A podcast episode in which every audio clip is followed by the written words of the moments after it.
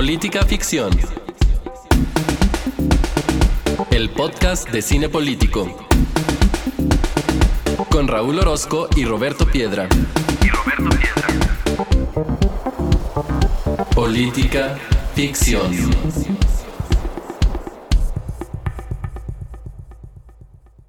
Bienvenidos al episodio 140 de Política Ficción, el podcast en el que semana a semana vemos una película y la platicamos con ustedes en clave política. Yo soy Raúl Orozco y está aquí Roberto Piedra. ¿Qué onda, Piedra? ¿Cómo estás? Bien, y también te iba a preguntar, ¿y tú? Porque casi nunca te pregunto el ¿y tú? Y hay personas que escuchan este programa y que me preguntan que cómo sigues de tu accidente. Y pues hay que aprovechar para que nos digas aquí y ya los enteros. E, e, el reporte, el reporte es el siguiente, pues esta cosa es larga, a partir del 7 de diciembre que me accidenté, tengo tres meses para empezar a usar la mano con relativa, eh, con relativa normalidad. Para quienes no sepan, me quebré la muñeca en un, en un scooter, yendo del trayecto del trabajo a la, a la casa, pero ahí va, este, de repente las primeras semanas pues se siente un gran avance porque de no hacer nada, poder hacer unas poquititas cosas, dices, ah, bueno, ya voy avanzando, pero de esas poquititas cosas ahorita que sigues haciendo prácticamente lo mismo, empieza como la desesperación de, oye, ¿y si voy a poderme mover después? Pero bien. que sí. Porque Piedra tiene una opinión sobre los traumatólogos, quizás en especial sobre el mío. Sí, hombre, digo, nada contra los traumatólogos, pero uno que es así medio, medio, pues no, lo voy a decir, medio cobarde para los dolores y los remedios y las medicinas y todo eso. No, mis experiencias con traumatólogo han sido cercanas a la de un carnicero. sí, sí, yo, yo solamente he tenido una, pero Piedra fue el que me dijo, ah, esos cuates son, son rudos. Sí, estamos hablando de gente brava. como, como Brava, yo queriendo unir a fuerza esto con la película, como Brava la situación que se enfrenta en la película que vimos hoy por sugerencia de Roberto Piedra. ¿Qué vimos, Piedra?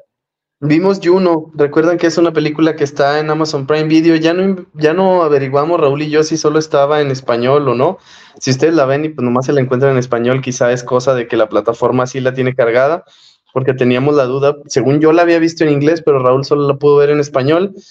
Creo que en el idioma que la veas es una película buena, en, términos generales, creo que se pone mejor, o sea, empieza como una película, pues, con, pues, te digo, relativamente buena, pero cuando entra la parte de la amistad y los personajes de Jason Bateman y es Jennifer Garner, ¿sí, verdad? Así es. es. junto a Jennifer Garner con Rachel McAdams, pero no, es Jennifer Garner. Sí, sí pasa, ¿no? Y creo que ahí se pone más interesante la película y es, ¿qué será? Si me agarras medio rigorista, un siete y medio. Si me agarras de buenas, quizá puede rayar el ochito. Porque con esto que decías de que se encuentra en Amazon Prime y en qué idioma, le decía yo a Roberto el viernes que platiqué sobre él de la película que la había empezado a ver pero me quedé dormido no por la película, la película me gustó, ahorita vamos a hablar de eso, sino porque, pues porque uno tiene unas jornadas de repente medio, medio complicadas, entonces me quedé dormido a los 10 minutos, pero eh, en ese momento la estaba viendo en el celular y teníamos la esperanza, tanto Piedra como yo, de que una vez viéndola en la televisión, si nos diera otras opciones de, idioma, no, solamente se puede ver en Amazon Prime en español. Y pues sí, de repente es medio un, sí, de repente es medio un dolor de cabeza porque pues eh, uno está acostumbrado a ver las películas en inglés, eh, en inglés, pero en esta ocasión, híjole, además decía yo a Piedra que es de uno de estos doblajes que no ayuda mucho y aún así, porque yo nunca la había visto, aún así la película es lo suficientemente buena para lograrse imponer a verla no en su idioma original. ¿Y qué le pusiste? ¿En qué? Tres estrellitas y media en, en, en Letterboxd, que en mi criterio es, es una buena película, la puedo volver a ver. Tres estrellitas es una buena película, pero que ya no la quieres volver a... Ajá, que ya no te la quieres volver a encontrar. No, esta tres, tres, tres y media. Ahorita igual platicamos más sobre ella. no tiene características como de volverla a ver cada cierto tiempo, ¿no? Mira, no lo sé porque el, el bueno, ahorita vamos, ahorita les decimos de qué trata la película también. Entramos de lleno a, a qué nos parece. Pero yo la volvería a ver porque el personaje de Elliot Page, entonces Ellen Page, que es la única ocasión que me voy a referir por su, por su nombre pasado solamente para que ustedes tengan la referencia, porque no necesariamente todos sabemos eh, la transición que han tenido las, las personas. Entonces, el personaje de Elliot Page me parece muy interesante por el, su sentido del humor, un sentido del humor muy sarcástico y como que eso me haría volver a la película. ¿Y Michael Cera te divierte en general, no nomás aquí? No, yo no soy... Bueno, en Scott Pilgrim sí, pero porque me divierte toda la película, pero generalmente no. ni, en Barbie, ni en Barbie que la gente lo amó. No, pero en, pues en Barbie para los tres minutos que sale. Sí, pero pues todo el mundo que Alan y Alan y Alan. Mm, a mí también me, pasó medio de noche. No, yo tampoco soy muy fan, pero creo que este, este personaje sí me gusta. Va, pero ¿qué te parece, Piedra, si retomamos el orden? Porque ya, ya nos saltamos las trancas y vayamos nada más brevemente también porque la película e, e, es una película muy popular algunos de ustedes que nos escuchan me siguen o nos seguimos en Letterboxd y, y, la veo muy bien calificada por muchos de ustedes, entonces ya seguramente ya eh, la hemos visto quizás incluso más de una vez. Creo que yo me tardé muchísimo en verla, pero pues esto es una película dirigida por Jason Reitman, que ya habíamos visto hace dos semanas una película de él, este, una comedia distinta, una comedia un poco más eh, negra que se llamaba Gracias por fumar. En esta película, eh, esta película, mejor dicho, Juno, está protagonizada por Elliot Page, Jennifer Garner, Michael Cera, Jason Bateman, que ya decía Piedra, y, también ahí hay dos nombres muy interesantes eh, que los hemos visto también ya nominados en, diferentes entregas del premio Oscar, como Alison Janney y el propio J.K. Simmons. El, argumento de la película es muy sencillo, sus implicaciones son complejas, pero el argumento es sencillo. Eh, tenemos a Juno, que es una chica, una adolescente de 16 años que descubre que está pues embarazada de quien es su mejor amigo. Realmente en ese momento no tienen propiamente una relación. Eh, el personaje de Paulie Blicker, eh, interpretado por Michael Cera, y eh, pues viene la decisión difícil, ¿no? Y la decisión difícil consiste en qué vamos a hacer con este bebé que se está gestando aquí porque no me voy a hacer cargo de él en el sentido de que no quiero ser madre. Y entonces pues hay dos caminos. Está el camino del aborto y está el camino de tenerlo y entregarlo en, en adopción. Esto no es spoiler, porque sucede en los primeros minutos y también así lo dice en la sinopsis que revisé. Ella opta por la segunda opción y entonces lo que vamos a ver es este proceso de nueve meses en los cuales ella pues va a estar gestando a un bebé mientras eh, se empieza a generar una relación con las personas a las que va a entregar este niño en adopción, que son los personajes de Jason Bateman y de em, Jennifer Garner, que son, que son pareja aquí en la, en la película.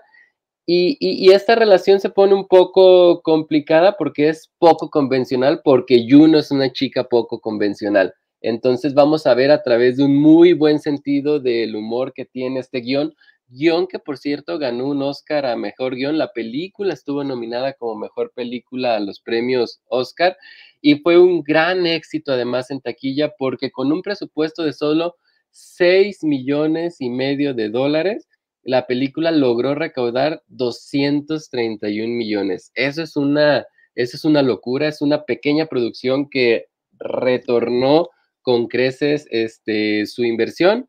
Y eh, además de locura, es un récord.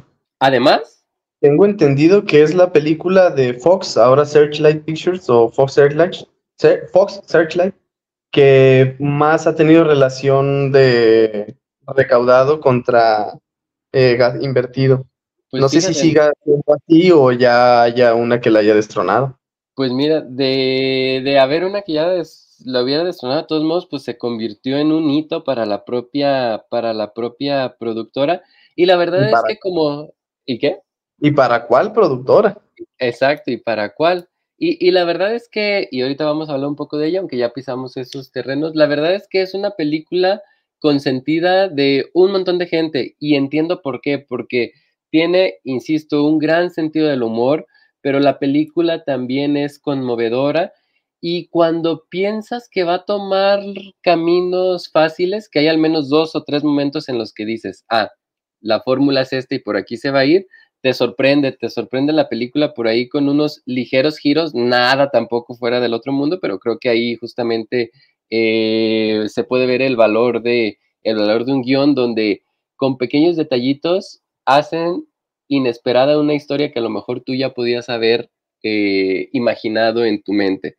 Eso es Juno y hoy vamos a hablar de ello con Piedra. Piedra, ¿alguna cosilla más sobre tu parecer sobre la película antes de entrar a, la conversación de política ficción? Sí, eh, al parecer Juno es popular sobre todo entre las juventudes y cuando me metí a buscar Juno pues para preparar el episodio y tal, en los comentarios de Google me encontré muchos que eran eh, reseñas de jóvenes que decían que la vieron para la tarea en la escuela y hacían comentarios como del estilo que les gustó Juno porque retrataban a la juventud de una manera más simple, más cotidiana, menos hollywoodesca y como que se veían en, en los personajes de la película.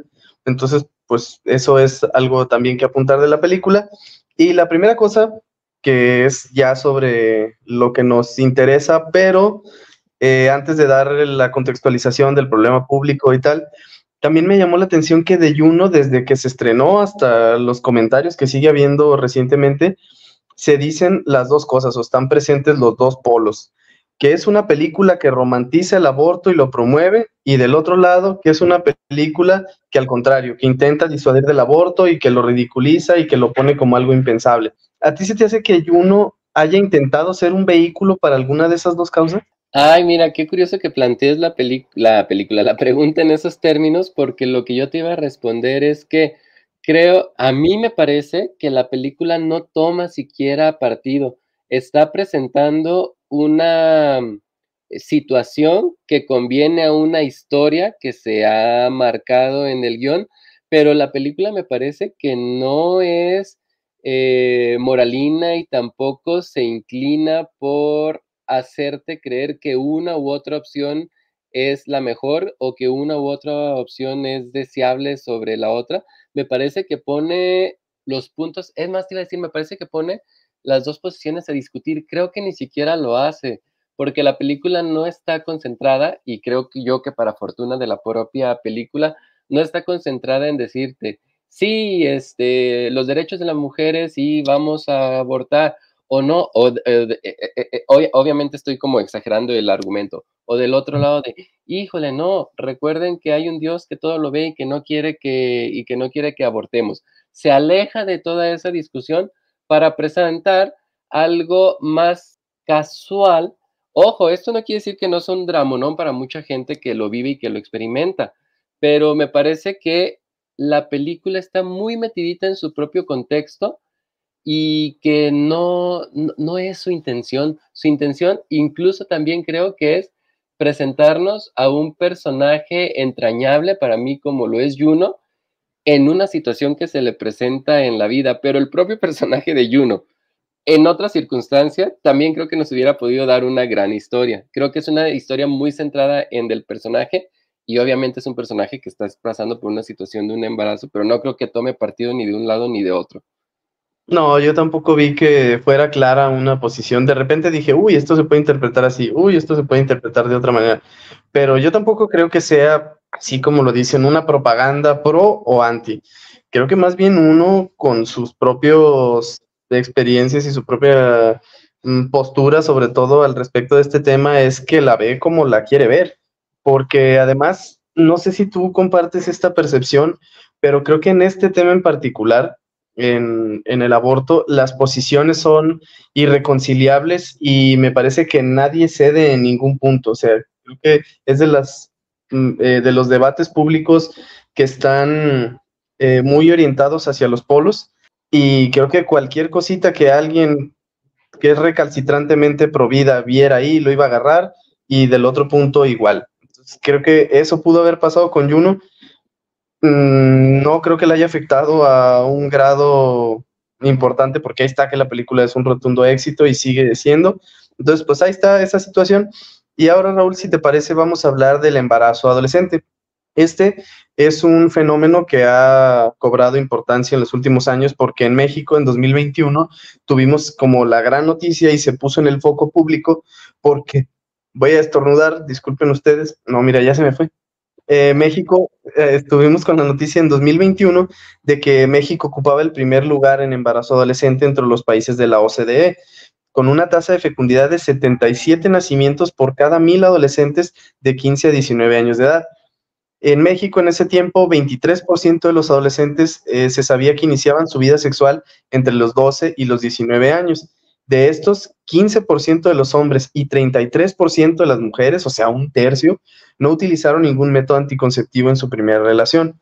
Entonces, aproximadamente ocurren al año 340 mil nacimientos en mujeres de menores de 19 años. Ahora, el embarazo en adolescentes, pues no nada más es una una situación que simplemente ocurre, es algo demográfico, sino que se transforma en problema público cuando tiene otras implicaciones.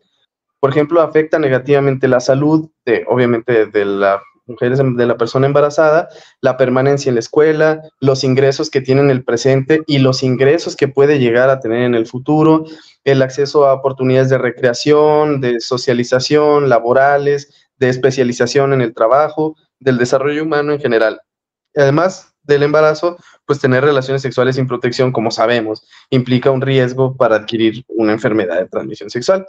Entonces, hay un objetivo de la Estrategia Nacional de Prevención del Embarazo Adolescente, o ENAPEA, que es reducir el número de embarazos en adolescentes en México con absoluto respeto, así lo estoy leyendo textual, ¿eh? con absoluto respeto a los derechos humanos, particularmente los derechos sexuales y reproductivos, y tiene dos grandes metas reducir el embarazo en adolescentes eh, y para ello se plantea, ojo, disminuir a cero los nacimientos en niñas de 10 a 14 años y reducir en un 50% la tasa de fecundidad de los adolescentes de 15 a 19 años, ambas metas para el 2030.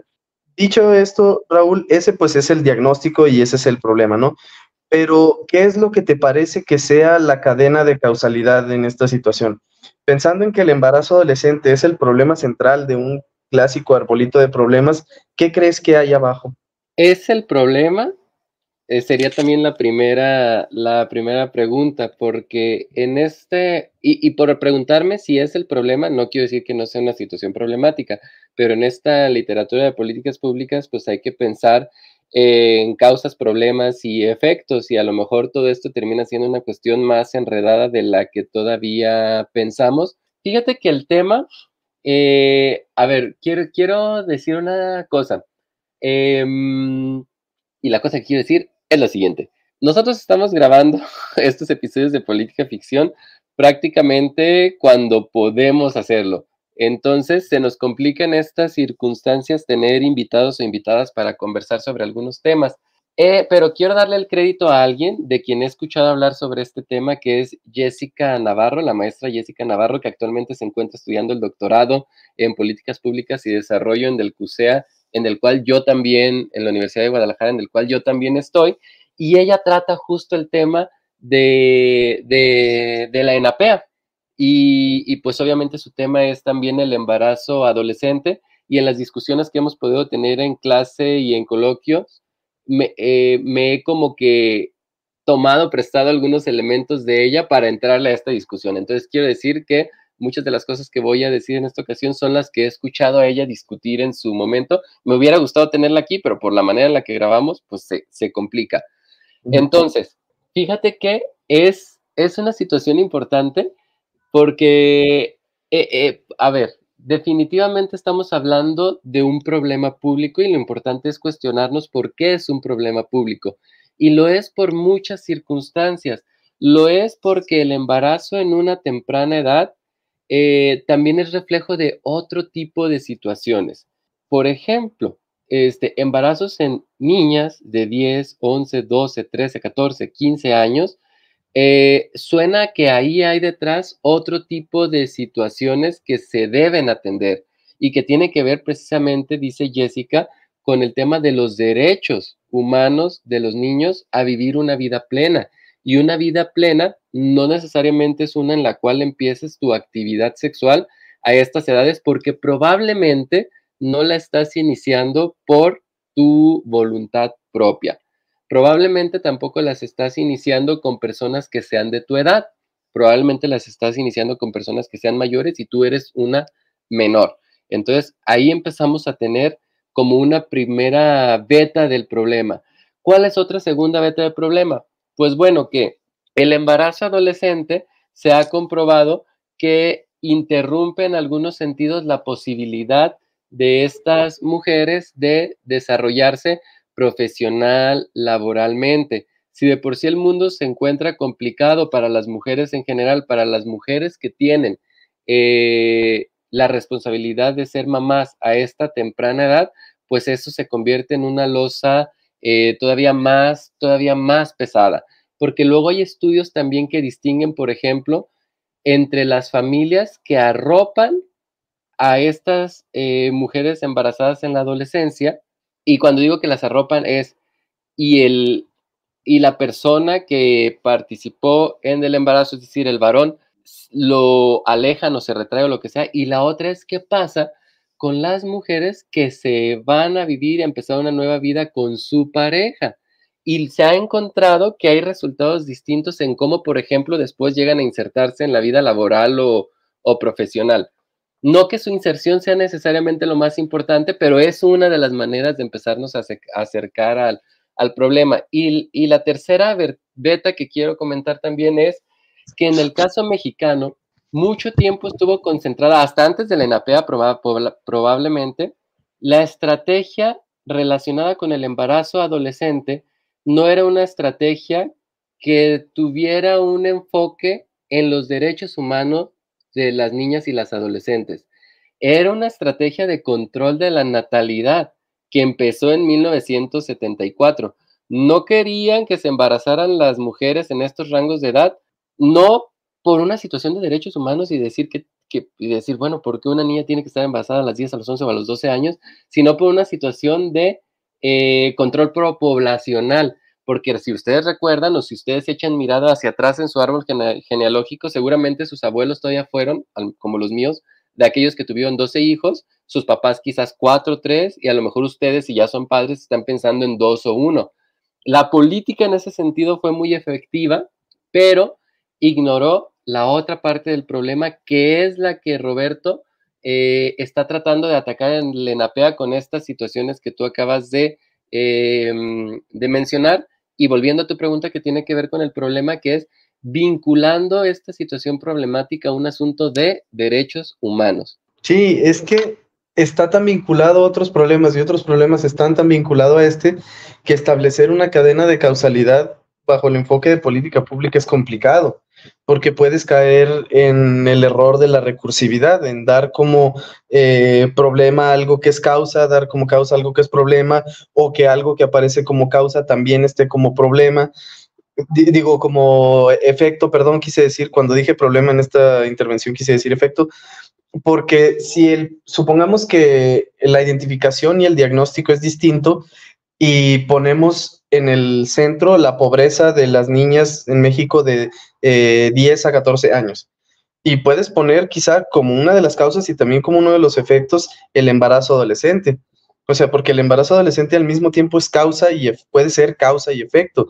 Es decir, puede ser que alguien estuviera apenas en el umbral de pobreza o ya estaba dentro, pero el embarazo adolescente hace que esa condición de pobreza se agrave, pues evidentemente por los gastos, por los roles de cuidado que tiene que ejercer, puede salir de trabajar y tal. Ahora, la pobreza también, pues puedes establecerlo hacia arriba en el árbol de problemas y decir, bueno, eh, falta de educación, falta de educación sexual, embarazo adolescente.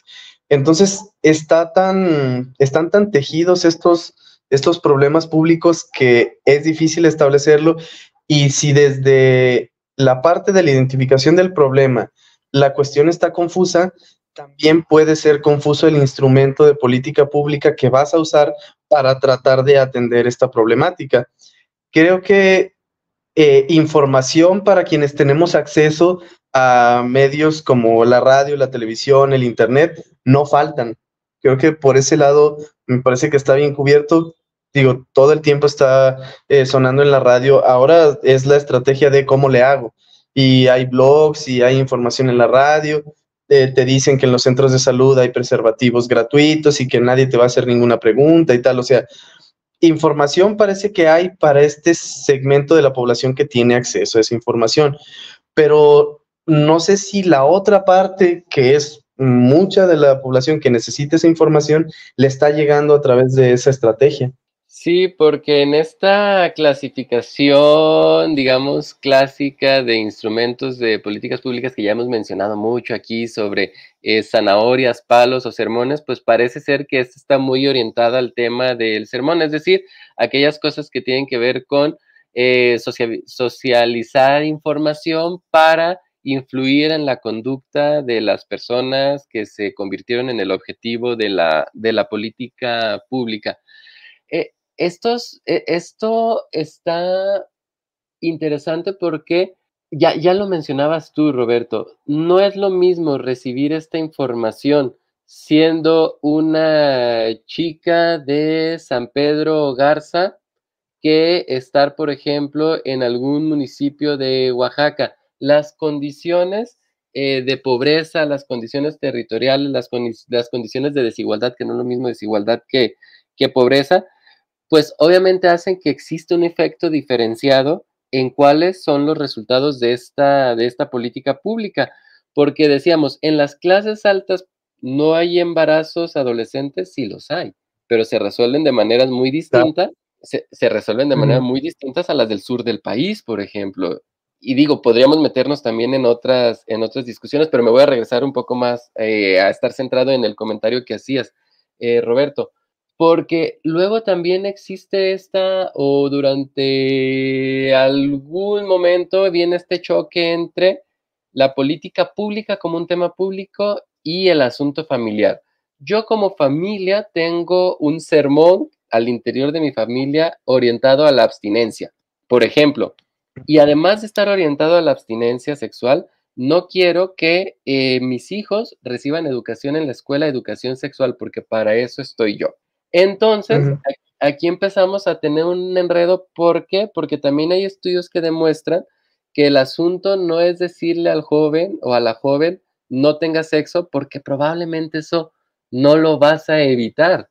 En algún sentido es parte de las expresiones de la vida y que tienen que ver con esa edad y las políticas que mejor funcionan son las que dicen, si vas a tener sexo, cuídate. Y estas son todas las distintas maneras de cuidarte.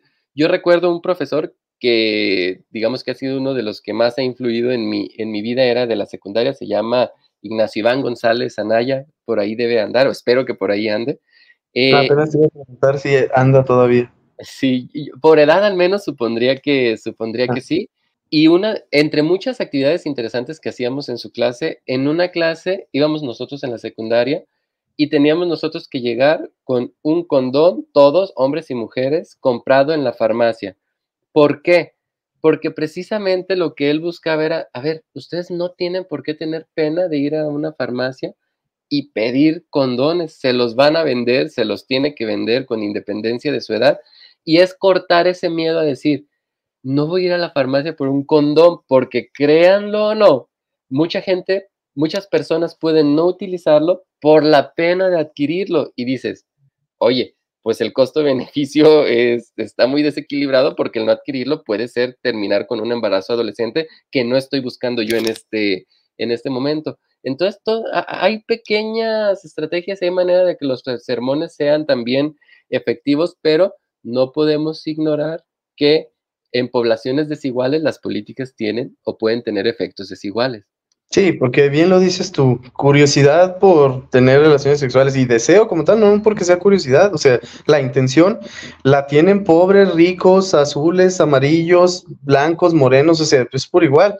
Y creo que ese es el abordaje correcto, el que mencionas tú, y que me parece que es un acierto de la estrategia actual para la atención de los embarazos adolescentes, que es que la campaña se llame ¿Cómo le hago?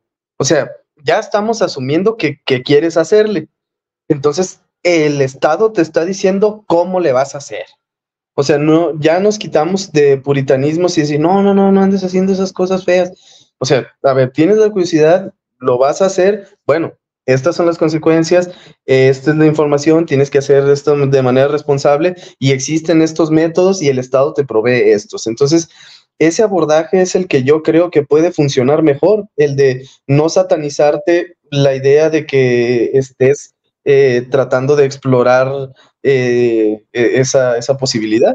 Y ojo, y digo, nuestra audiencia pues probablemente lo, lo sabe por la, edad que, por la edad que tenemos, pero aunque la película está centrada en el tema del embarazo, no nos olvidemos también que protegernos de manera apropiada también nos cuida de enfermedades. Es decir, hay también cosas, un embarazo por supuesto que cambia tu ruta de vida, pero enfermedades de transmisión sexual también lo pueden hacer.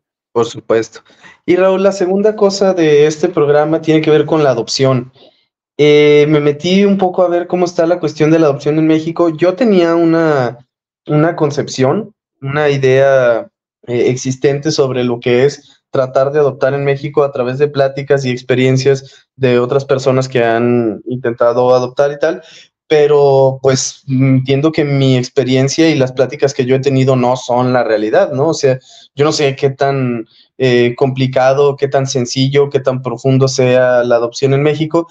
Y encontré que al parecer es un problema la adopción en sí, o, o no, no, más bien no es un problema la adopción, es un problema la burocracia que está detrás de la intención de algunas personas de adoptar y encontré que en 2022 hubo un intento para reformar la Ley General de los Derechos de Niños, Niñas y Adolescentes, que básicamente pues tenía que eh, modificar el artículo 28 de esta ley y se argumentaba una diputada, pues hay que decirlo, Berenice Juárez, panista, eh, buscaba, eh, o sea, ella decía que adoptar en este país puede ser un proceso tortuoso, sumamente lento, que se convierte en un calvario para quienes aspiran a ser padres o madres y llega a representar pues una verdadera prueba de resistencia porque los procesos de adopción en nuestro país al parecer pueden durar hasta cinco años o más. Entonces la propuesta que se turnó en aquel momento a la Comisión de, Derechos de la Niñez y Adolescencia eh, dice que miles de procesos de adopción en el país estaban detenidos, pero debido a los largos y tediosos trámites burocráticos, los obstáculos administrativos que les ponen, y lo que se buscaba pues era que era destrabar esa, esa cuestión, ¿no? Que fuera un poco más sencillo. Eh, además, señalaba la diputada en su momento que uno de los contratiempos era la resolución judicial de los menores de edad, porque cuando llegan a un centro de asistencia social, un juez debe determinar si son idóneos para ser adoptados. Esto se puede tomar muchísimo tiempo, años, y lo derivado de la búsqueda de los padres o familiares biológicos del infante o de la espera para que los padres biológicos acepten que no pueden hacerse cargo de ellos y cedan los derechos del menor, pues puede pasar todavía más tiempo, ¿no? Entonces, eh, enfatizaba la diputada que cada día que pasa para las niñas y los niños que habitan en centros de asistencia social, pues eh, representa una posibilidad cada vez menor de ser adoptados o integrados, porque se sabe que la mayoría de las personas que intentan adoptar prefieren menores de 0 a 4 años, o sea, prefieren agarrar los más pequeñitos. Eh, y mencionan que según datos del sistema DIF nacional, en 2020 la dependencia registró solo 23 adopciones. O sea, 23 adopciones son poquísimas en un año para un sistema DIF nacional. Y eso, que esas 23 son 16 más que las que el año anterior, o sea, 2019. En 2019 apenas se realizaron 7 adopciones. Entonces, eh, según el Fondo de las Naciones Unidas y el INEGI, en México hay más de 33 mil niñas, niños y adolescentes que viven en algún centro de asistencia social y pues están privados de los derechos humanos de vivir en una familia, de vivir en comunidad, de tener libre esparcimiento y tal. Y una de las principales causas de ese fenómeno pues es que se prioriza, según la diputada, y esta es parte de la pregunta, Raúl, que se prioriza más la institucionalización del cuidado de los menores en esta situación que su integración en un, en un núcleo familiar. Y con esta reforma, pues mm, lo que estaba diciendo la diputada y decía, a ver, yo no pretendo dejar en estado de vulnerabilidad a los menores y dejar que haya eh, adopciones express y no ver con quién se van y darle seguimiento. Lo que se propone es que se eliminen las trabas de esos eh, trámites burocráticos, plazos excesivos, requisitos innecesarios que solo les extienden y de manera injustificada los procesos de adopción de estas personas. Entonces, Raúl, ¿crees tú que es importante que se revisen los procesos de adopción en México para que pueda haber más adopciones? Es que el tema está muy enredado. E, el tema en sí mismo es enredado, quítale el contexto mexicano. ¿Por qué es enredado en sí mismo? Porque estamos hablando de eh, niños, niñas y probablemente también adolescentes que no tienen una familia, que como bien lo acabas de denunciar tú, pues son parte de los derechos de un, de un infante y, y entonces están en búsqueda de, en búsqueda de una y mientras eso sucede, pues es el Estado quien está a cargo de ti. Eso, así, así, está así es la cosa simple y llanamente, digamos. Ahora, métele el contexto mexicano métele el contexto, mexicano de burocracia que, como bien dices tú, está retrasando todos estos procesos. Métele el contexto mexicano de el Estado de Derecho, de que no necesariamente en todos los sectores tenemos instituciones que hagan lo que tienen que hacer y que tengan la capacidad para hacer lo que deben, lo que deben hacer. Y métele también el contexto de la inseguridad de este país que no sabes también dónde pueden terminar estos niños, niñas y adolescentes. Entonces, definitivamente hay cosas que se necesitan hacer para que el proceso de adopción, por un lado, sea más ágil y que el asunto de que sea más ágil no le quite el tema de la seguridad de los infantes, porque aquí el interés superior debiera estar centrado en ellos, empezando porque tengan una familia tan pronto como sea posible y que esa familia le pueda garantizar condiciones de vida segura y que haya un esquema además de supervisión de qué tipo de vida está teniendo es, están teniendo estas personas que fueron estos niños, niñas y adolescentes que fueron que fueron adoptadas porque cuando dices ¿qué, qué cifra decías? Algo así como 23 en un año, 19 en otro, ¿cómo era la cosa? No, en 2019 hubo solo siete adopciones y no, hubo en, 2020, en 2020, en el sistema DIF nacional se registraron 23 adopciones. En 2019 se registraron 7. Es decir, ver los números para un país de ciento veintitantos millones de personas, que sabemos que no todos los niños que viven en, esta, en este país están en esta circunstancia, pero uh, en ausencia de dato, del dato, de mi parte, podemos imaginar de todos modos que son eh, muchísimos. 33 mil, sabemos que son 33 mil. 33 mil y cada año 7, pues no inventes. Eh, ¿Cuándo? ¿Y ¿cuándo, vamos a alcanzar a que, cuándo vamos a llegar al momento en el que estos niños, mientras sean niños, pues tengan, tengan un hogar? Y, la, insisto, también las circunstancias no son fáciles porque con las noticias de terror que tenemos en este país, a, a, dónde se, a dónde se están yendo, a dónde se podrían ir estos niños. Entonces yo creo que definitivamente sí puede haber estrategias para que el asunto sea ágil y que sea seguro y que los niños tengan un hogar.